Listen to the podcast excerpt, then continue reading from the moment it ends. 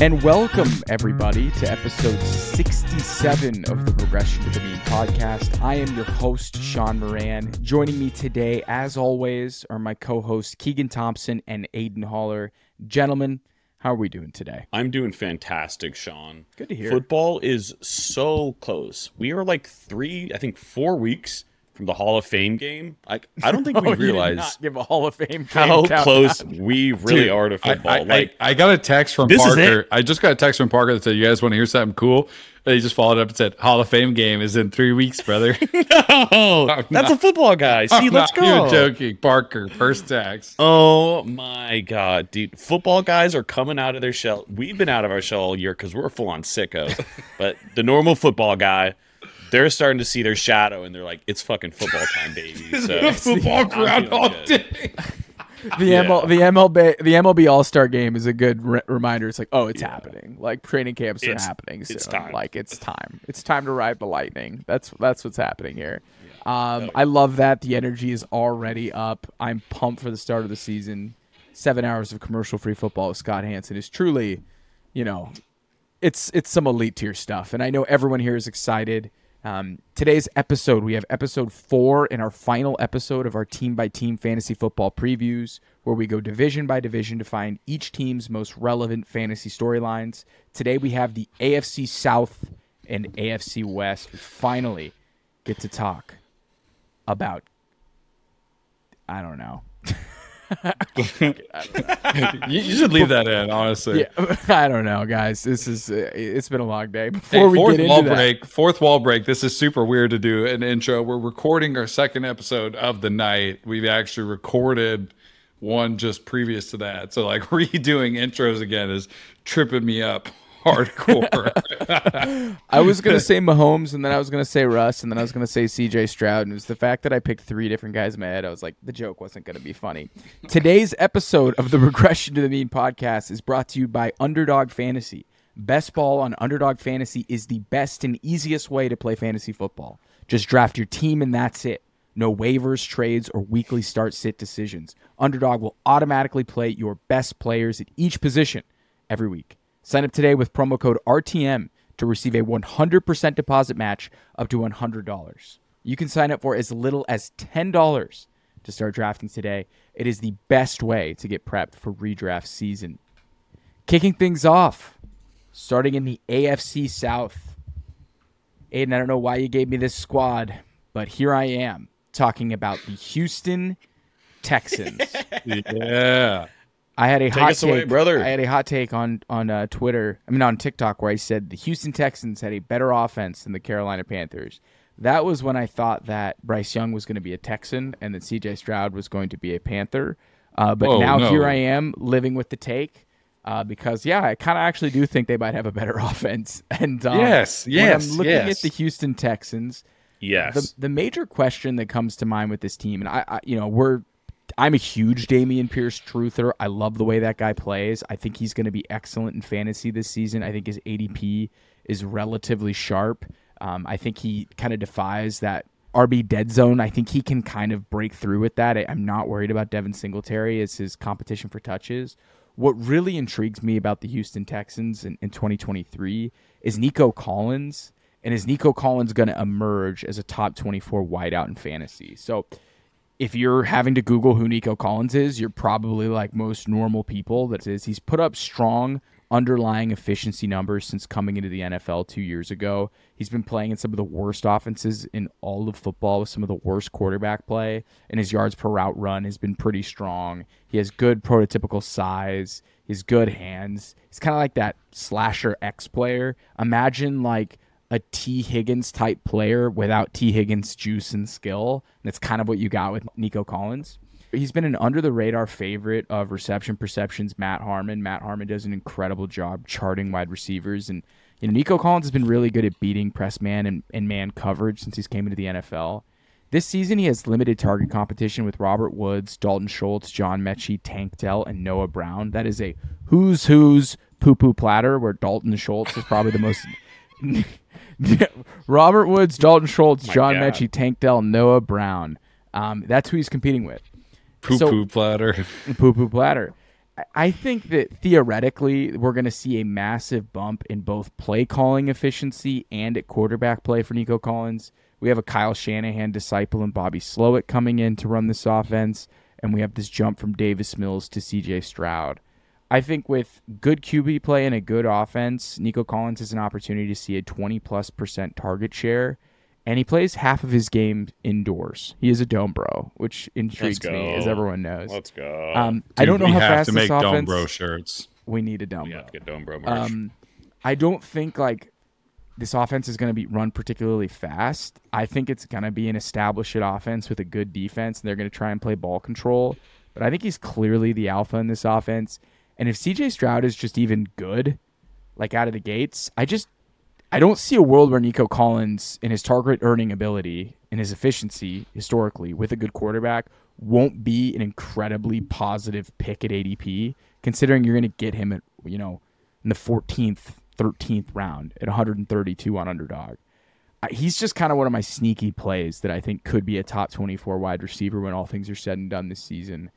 So I'm really intrigued to watch Nico Collins. I know that's kind of a niche fantasy bro t- topic to go with, but that's what I'll be looking at in 2023 with the Houston Texans. What do you guys think about Nico Collins? I'm trying to temper my expectations a little bit. I, they brought in Robert Woods. They brought in Dalton Schultz. They brought in Tank Dell. It's like, do I think Nico Collins is the most talented one? Yes. Um, but I don't know if they think the same thing we do. So I'm pretty high on him, but it's a bit of a murky pass catching room, as you kind of already touched on. Um, so we'll see how it shakes out. I, I wouldn't overexpose yourself to Nico Collins, but I'm excited to see what he does with much better QB play and just a better overall offense around him to see if he can take that leap into that potential wide receiver two or three zone that we think is possible for him. I'm afraid I might have already overexposed myself to Nico Collins, but that kind of is what it is at this point. I am such a big fan of CJ Stroud. I think you guys know that though. So I'm just excited. I think he's going to shock some people. Okay. I, I'm I'm cautiously optimistic. Again, Nico Collins was averaging like nine targets a game down the stretch last year. He had like 500 receiving yards in one of the worst passing offenses I've seen in like 10 games. Feel really good about Nico Collins. Another guy that I feel really good about, and I would have loved to talk about, Aidan, is Anthony Richardson in the Indianapolis Colts. I think it's good for our listeners to hear a different voice's perspective on Mr. Anthony Richardson. Aidan, tell us a little bit about the Indianapolis Colts in 2023 and how you're going to be approaching Anthony Richardson in redraft. but we definitely know how you feel about Anthony Richardson, um, which is why I was like, I think I need to, I think I need to step in here and um, maybe give it a bit of a different perspective. Um, I think people need to set reasonable expectations for Anthony Richardson. Whoa, which bro. People don't do that. A lot of people aren't. Um, over the last ten years, only three rookie QBs have finished in the top ten of fantasy scoring. And I think people are expecting Anthony Richardson to be like pretty much Justin Fields last year in year one, which is really, really optimistic. The three guys who did it Justin Herbert, Deshaun Watson, and Dak Prescott. Three really good quarterbacks. Not, you know, Watson probably like the main rushing QB there. Obviously, Anthony Richardson has more rushing upside. He wasn't the most accurate passer in college. There's still a lot of work to be done with him. I think one of the biggest things going for him, though, which could help him be the fourth QB there, is Steichen and Steichen's offense. We saw the magic that he worked with Jalen Hurts last year and what he did for his development. And who's to say that he doesn't do that? Maybe not to that degree, obviously. Jalen Hurts was an MVP candidate, but who's to say that he doesn't have that similar effect and, you know, turn Anthony Richardson into a more polished passer, dual threat quarterback in the NFL? So, in my opinion, with Anthony Richardson, I'm very high on him personally. He's more of a dynasty and best ball guy for me. I think if you're in a redraft league and you're hitching your season to Anthony Richardson as your QB1, you're in for a wild ride. I think it's going to be a lot of highs, a lot of lows, but in my opinion, probably isn't going to yield the best outcome for you. So that's where I stand on Anthony Richardson.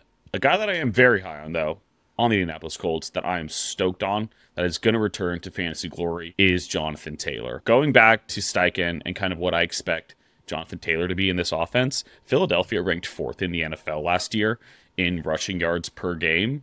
So I think it's very clear what he's going to want to do with this offense, and Jonathan Taylor is at the forefront of that rushing attack. I think having Anthony Richardson in the backfield with him only helps too. Having that kind of dual threat will definitely keep defenses honest, and you can't just key in on Jonathan Taylor.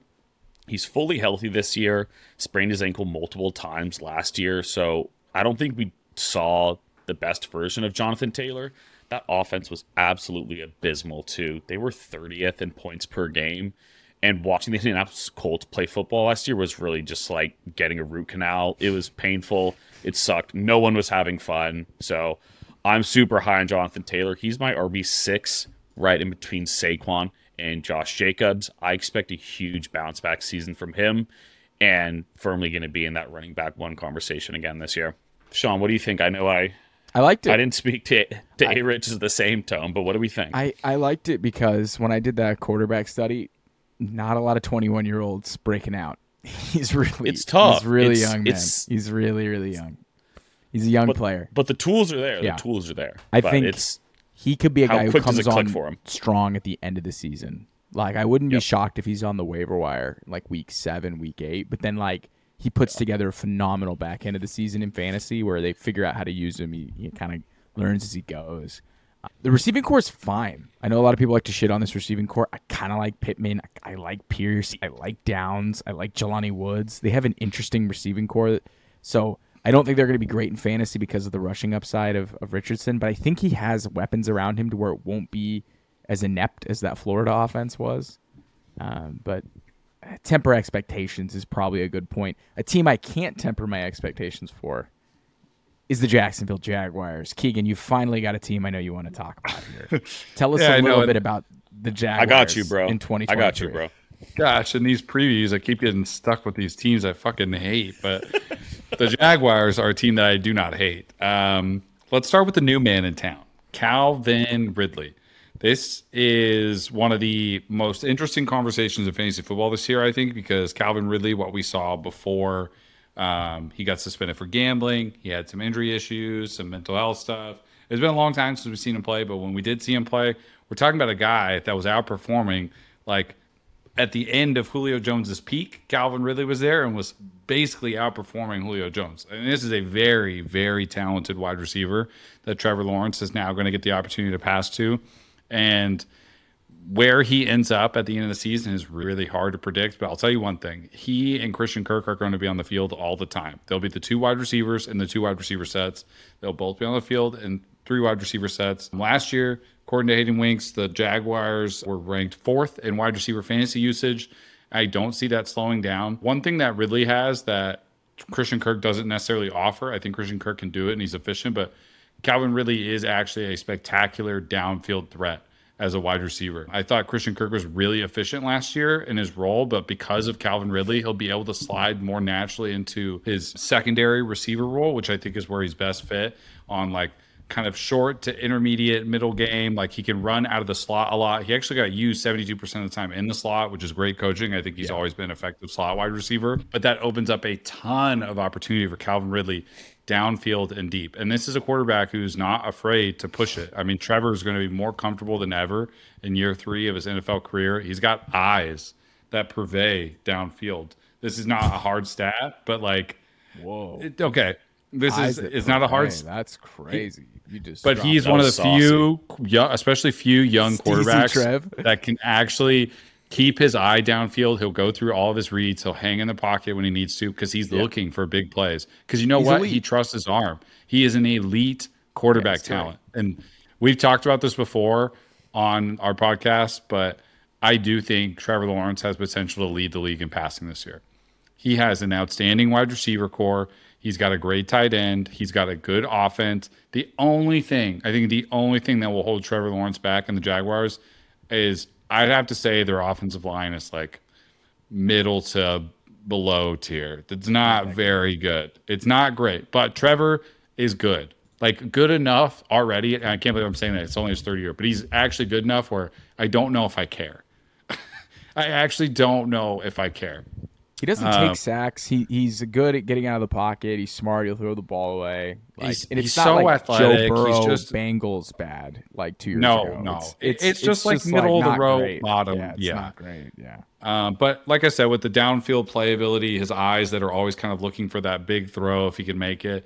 You know, he ranked fourth in PFF's big time throw rate last year, and I think Ridley has top twelve potential in fantasy. Wide receiver one should definitely be in his outcomes this year, and you know what, Christian Kirk might not be far behind. Um, he's going to lose some volume, and the target comp gets steeper with Calvin Ridley in town. But like I said earlier, he gets to slide into his more natural role of wide receiver two. And I think he's, you know, he's being priced pretty accordingly in his underdog drafts. What is he like wide receiver 30? No, that's I think Deontay He gets he gets taken in like the that- 40 the 49th overall, I think is his ADP and like he was a Yeah. wide receiver of 14 last year. What, did he- what is Yep. Wide receiver 12? He Yep. I, I wouldn't be He's shocked really, if really he good. finishes if he finishes at the same place and Calvin Ridley just soaks up some of Evan Engram's work, some of you know most of Zay Jones' work, and like they just throw the ball more. Like Yeah. I think they're going to be in shootouts all year long. Their schedule is super difficult. So like I could They're- see Kirk just having the same season he had last year. They're almost basically valued at like the same spots in drafts where it's like wide receiver 18 for Calvin Ridley and wide receiver 20 for Christian Kirk. And like, that's like my, they might finish back to back just like that. Um, but I think my fantasy outlook for them is heavy focus on the pass catchers. Um, I don't have a lot of notes about ETN with the Bigsby thing. I think that conversation's kind of got played out in fantasy. And we've and talked kind about of it run so that to the ground. on this but pod. Yeah. I'm buying Trevor Lawrence this year, and I want some of Kirk and Ridley. I, I that's going to be a fun offense. Yeah. Yeah, that passing game is going to be awesome. They should definitely yield two top 24 pass catchers if they pass as much as we think they are. And Trevor kind of picks up where he left off at the end of 2022. An offense I don't really want to watch much of is the Tennessee Titans, even though they might get DeAndre Hopkins, have Treylon Burks, have Chig Okonkwo, have Derrick Henry. So maybe they are going to be more fun than than I think. I, and they have a new offensive coordinator too. Last year, Todd Downing, like self sabotage, brother. Like, were you betting against your team? Like some of the plays that he called last year. Remember when he only threw the ball three times Malik Willis? Like, what was that? Like, it was just absolutely insane. But when we're looking at the Tennessee Titans this season, I'm looking at Derrick Henry.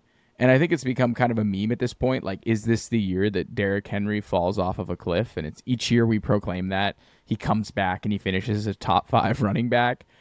But if you look at the study that Ryan Heath from Fantasy Points put out, he did an age curve analysis and he found that year seven running backs usually see a dip below their career baseline numbers. And then he says year eight running backs production is decidedly not normally distributed, meaning that year eight running backs are usually good or they're like terrible. Like they completely fall off a cliff. And it's the year eight running backs that are good are usually like Hall of Famers, typically. And if you guessed it, Derrick Henry is in his eighth season in the NFL. And right now, you can currently draft Derrick Henry at 25. His ADP is 25. Last season, he finishes as the RB4. This guy has just been an absolute workhorse for close to five seasons now. Is probably one of the best players in all of fantasy. And this kind of looks like this is the last year he plays on the Titans. They did just draft a running back in the third round in Tyjae Spears. But I firmly believe Mike Vrabel will ride Derrick Henry until the wheels fall off. But I'm just afraid that those wheels are coming off this season because he's logged so many carries since high school. And though it may seem like it's going to be this year, Henry is that special type of player. And Henry is that type of guy where if he comes out this season and he's good, he's probably going to make it into the Hall of Fame. I know running back's a little bit different historically because guys used to run more. Guys are running less now. I think Derrick Henry is going to be a Hall of Famer if he comes out and has a really good this year with the Tennessee Titans. So it's like I'm comfortable grabbing shares of Derrick Henry eh, as the start of the third round at that like 25 ADP. I think I'm out on his risk profile if he starts to make his way up into like the early second. That's kind of how I'm approaching Henry. I'm open to anything happening, understanding the cliff could come, but I kind of think he's the best running back of his generation, and he's going to be a Hall of Famer, and he's going to just put his stamp on such a magical career this season. So have fun deciphering those range of outcomes because that's that's no fun, right? But I think that's kind of what you're going to get with Derrick Henry this year. Will this year be Yeah, the year that. that people finally respect Ryan Tannehill? No. If Moving Sadly, on to the AFC West. No, Some Ryan respect Tannehill's a good- name. He's a good quarterback. That's a good litmus test for like, do you know ball? It's like He's Dak good. Prescott. If you think Dak Prescott's Oh, bad, on. I don't think you know ball. But like, Dak if you tell me Ryan better than Ryan Tannehill's just, Tannehill. but that's the point I'm he's trying to make. Like, he's just so boring. Blah, He's blah, so blah. boring. whatever. It's not fun. It's not fun football. Just Ryan Tannehill play action, 15 yard dig route, first down. Did I'm you like, see that bomb he threw to Kalif Raymond and then that keeper he I took in the end zone? It's like, yeah, it's great football, but I mean, like, I what It's good football. He's a good Yeah, football sure. player. I want to have. I want to have fun. I want Derrick Henry stiff arming dudes into the shadow realm. Like I want to have fun Yes. watching football, dude. And shifting Football. gears here to the AFC West. Uh, Aidan, I love this. Who let you cook? It certainly wasn't Russ. That was a terrible one. But Aidan has the AFC West and the Denver Broncos. Tell us what the I. Broncos have cooking up in 2023. That was better. What are, what are the Broncos cooking? What's in the kitchen in Denver, Colorado? What is in the spice rack? What do you have? Is that cumin? Has Russ lit, uh, rizzed Is that a little Sierra- Judy? Tell us about. There's the really only one person I want to talk about with the Denver Broncos, but I have to earn it. All right, I I don't get to speak about him right away, so I have to earn it. We'll get there towards the end of my recap here. So, obviously, what you have to start with is Does Sean Payton save Mister Unlimited. Um, that's the big question. question. That's what we're all dying to know. What Nathaniel Hackett did last year, like, should be death sentence, gone straight to prison. like, it was such a bad offense. Like, Russell Wilson was unrecognizable in that offense. It was just such just poor game. Everything looked so bad. No rhythm, no strategic real actions with any of the decisions he made. So the biggest question, obviously, Sean Payton has an awesome track record given he worked with Drew Brees for most of his career. So, you know, take it with a grain of salt. But his offenses have typically been in the upper half and very productive offenses. So I don't think it's out of the ordinary or out of the question to say that Russell Wilson returns to about QB 10, maybe even breaks into that. There's really good pieces around him. I don't want to get too into the pass catches because, again, I think this is something we've already gone into. The Jerry Jeudy breakout is coming. You've got Courtland Sutton, who I think is better than people think, but like we're all kind of just tired of him waiting to be the Courtland Sutton that we think he is. And then you've got a couple of other really fun pieces there. Going into running back, I think I'm on the contrary here. I was on the contrary last offseason too, and I'm fading Javonte Williams. That knee injury was gnarly. It's, you know, we already talked about Breece Hall in our last episode. This was a much more significant knee injury in terms of the ligaments that were damaged, and I'm really not buying it. Not to mention, I think Samaje Perine is more than capable of being a three down running back. I've said it time and time again. They didn't pay him quite like one, but paying 3.5 million a year to a running back in today's NFL, like that's no, you know, that's no cheap deal. So I think they believe in him. They publicly endorsed him, especially to start the year as Javonte works back up. But it wouldn't surprise me at all if this is, you know, near a 50-50 split once Javonte gets ramped up. And lastly, now that I've eaten my vegetables, I get to get the dessert of the Denver Broncos, which is Greg Dulcich, baby. Greg Greggy, Dulcich, Greggy. who I could not be more excited about. Sean Payton has already labeled Greg as the Joker of their offense, which essentially just means like mismatch nightmare. Players that he has called this in the past have been Reggie Bush, Darren Sproles, Alvin Kamara, just to name a few, and has awesome track record developing tight ends. You know, Shockey, Graham, bit of Witten. I think the sky's the limit for Greg Dulcich. We already saw spurts of what could be an awesome tight end last year in what was an abysmal Denver Broncos offense. So I'm buying Greg Dulcich. I think he's going to have an awesome season in that offense. And again, could be a top six, top eight tight end potentially.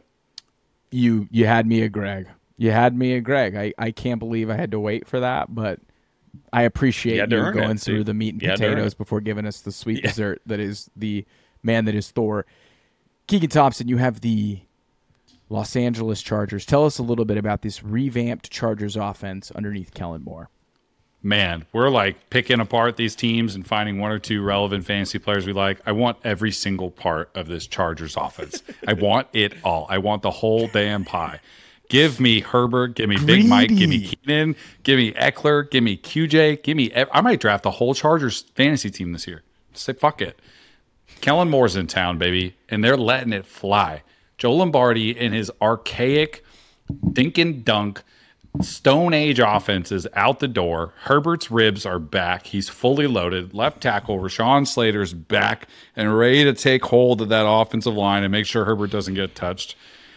Last year, Herbert, we're talking about one of the guys with the freakiest arms I've ever seen in my life, had the fourth lowest A dot, average depth of target, 6.4 yards, among 40 qualified passers. Let me say that again. An ADOT of 6.4 the fourth lowest among 40 qualified passers for one of the most alien like rocket arms I've Criminal. ever seen in my life. And I'm going to go ahead and say it. We were talking about injuries earlier. I've already talked about Breece. I've talked about Rashod Bateman. Fuck it. My flag plant for the Chargers is Mike Williams this year. And look, you can talk all you want about the injuries, but if there's one player who's going to benefit from Kellen Moore's offensive scheme, it's Mike Williams. His play style fits what they want to do the most. I think Keenan Allen is a great receiver and he's like a possession receiver, but his targets are like tend to be very low value most of the time. Like, sure, he'll finish with seven and 84, but like, what does that mean if he's not scoring touchdowns? Like, he's possession, move the chains. I love that. Mike Williams is going to go up and get the fucking ball this year. That dude is going to be back in a big way.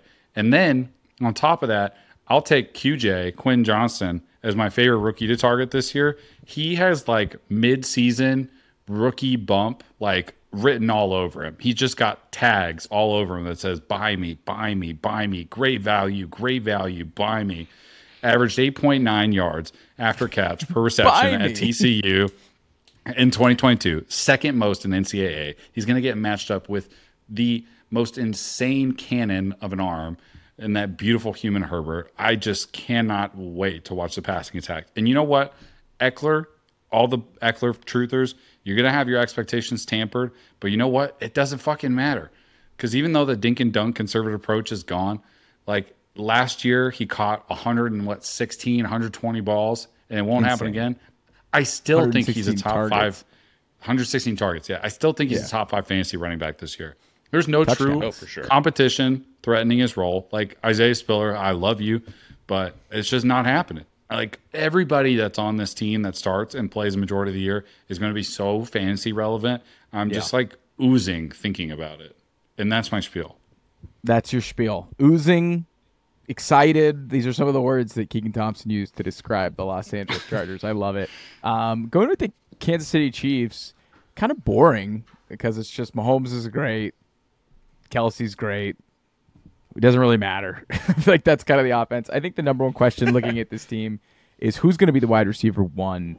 Um, if you look at Juju Smith Schuster's outputs last season, he averaged five receptions a game, 58 yards, 6.3 targets, 16% target share, good for around 12 PPR points per game. Candidates to replace him: Kadarius Toney at ADP 75. Can't stay healthy. Can't stop damning fans. He's basically just like a souped-up Mecole Hardman, which is great but probably great for best ball. He's incredibly explosive when featured, but I just don't see him commanding a huge target share.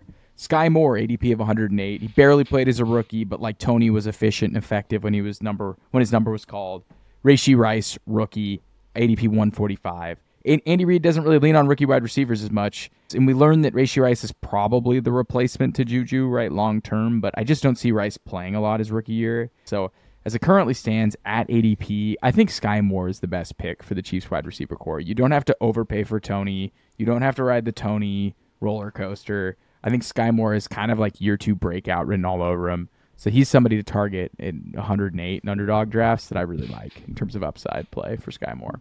Aidan, I'm into Skyy Moore. You gave yourself the Raiders, which is uh, that's only fair. You gotta you gotta eat your vegetables. Tell us about the uh, Las Vegas Raiders in 2023 and round out our last team in our team by team previews. Yeah, there is no better way to end our divisional previews than the Las Vegas Raiders. Raiders. What an exciting offense. Raiders. So I'm really only going to get into the two big dogs here. Um, I think that's really all that's worth discussing. Austin and I think Hooper kind and Zamir White. And OJ Howard.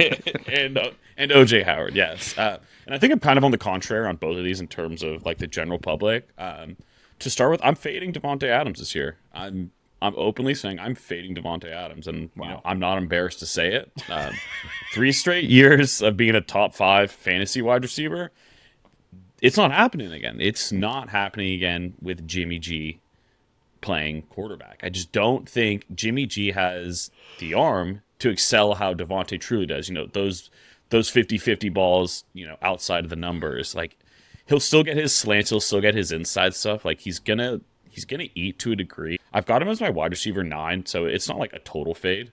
But I've got ARSB as eight and Garrett Wilson as my ten. I would take both of those guys in a heartbeat over Davante Adams personally. Um, I just feel like there's such a higher ceiling and so much. It's such a better just offense and situation that both of them are in. And then again, kind of on the contrary too, give me all the Josh Jacobs shares. And we're saying this take with the assumption that Josh Jacobs plays, because to be honest, he is going to play. Running backs don't have any leverage. Josh Jacobs is going to be wearing silver and black week one, and he's going to be playing coming off of a season with 2,000 all purpose yards and 12 touchdowns, 50 plus catches two years in a row, like there's no reason to fade Josh Jacobs. Last year, the Raiders were bad. Their offensive line didn't get any better, and he still got his. You know, I know people are scared because of Jimmy. I know people are scared because the line sucks. Josh Jacobs is still going to get his. I know you mentioned Zamir uh, White as a joke. That's his only competition Yeah. in terms of touches. So I'm not worried about that. Just I've got him as RB seven. I'm pretty high on him, right in between JT and Pollard. So I'm buying Josh Jacobs. I'm fading Davante. If you want anyone else on this offense, knock yourself out. I'm probably not going to do that, but that rounds up our. Uh, Jacoby. yeah, That rounds it. That's our out. divisional previews, Those baby. Team by team previews. That was fucking a great Josh Jacobs rat. I was listening. You're like, damn, I need to draft Josh Jacobs. Like that's good stuff. Bye. baby. buy, buy Josh Jacobs. Before we sign off for our team by team previews, Keegan, anything you need to say to the listeners? I love you guys. Okay, so you love them, not football. No, this time? you two. You two. You Oh, two. you love Yeah, us. us. Oh. Yeah, yeah. I wasn't sure if that was a Oh, You- you reception too. or if it was the Oh, people. wow. Nope. Nice. This one's for you too. Thanks, Keegan. Until next time, everybody.